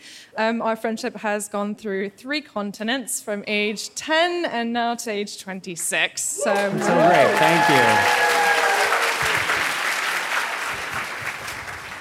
Hey there, my name is David, and uh, I'm here just. Uh, first of all, I was here last time you were here, and I was a member of the Chicago Gay Men's Chorus. I was one of the people who sang with you Oh, last yeah. year. That was such a great thrill. That's great.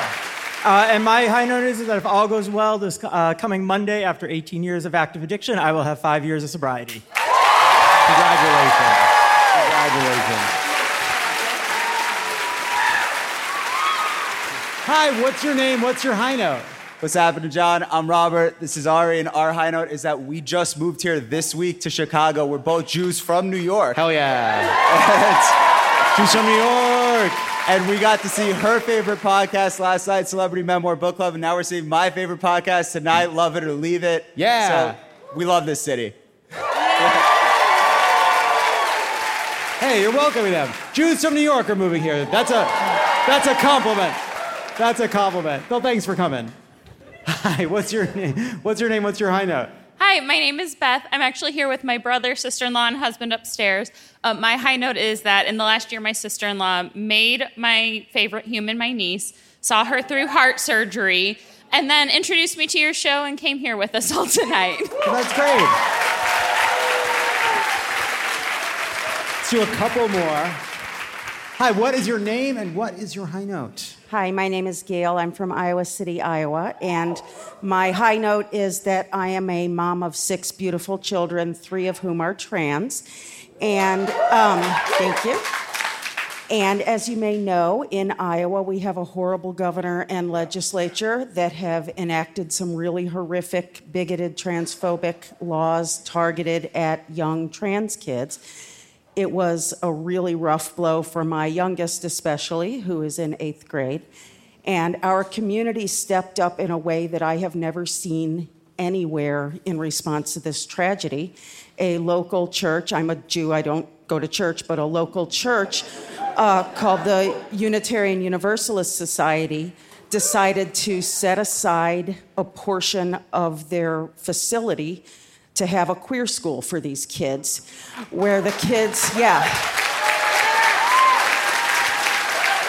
Yeah. And so, uh, so my kid gets to go get up every day and go do. On, they're all enrolled in online school, but they get together to do the online school together, to have a little queer community, to build friendship, to feel loved, to use the fucking bathrooms that they need to use. to-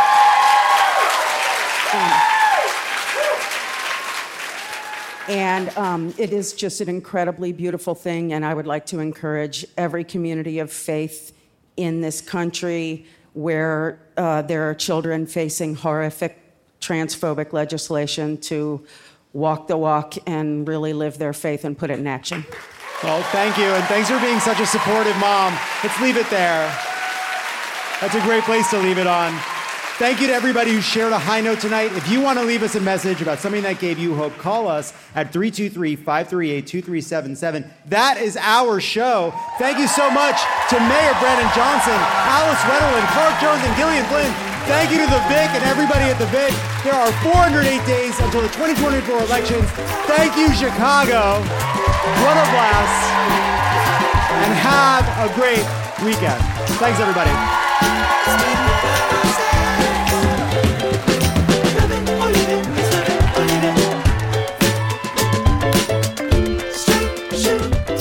Lovett or Leave It is a Crooked Media production. Kendra James is our executive producer, Brian Semmel is our producer, and Malcolm Whitfield is our associate producer.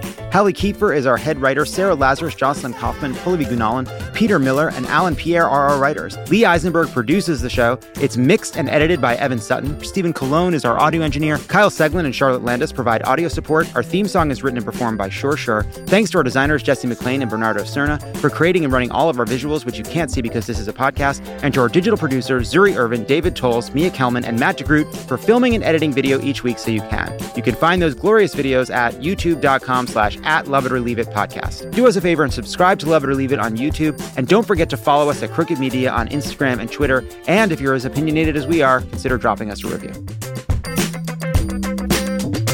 Love it or leave it.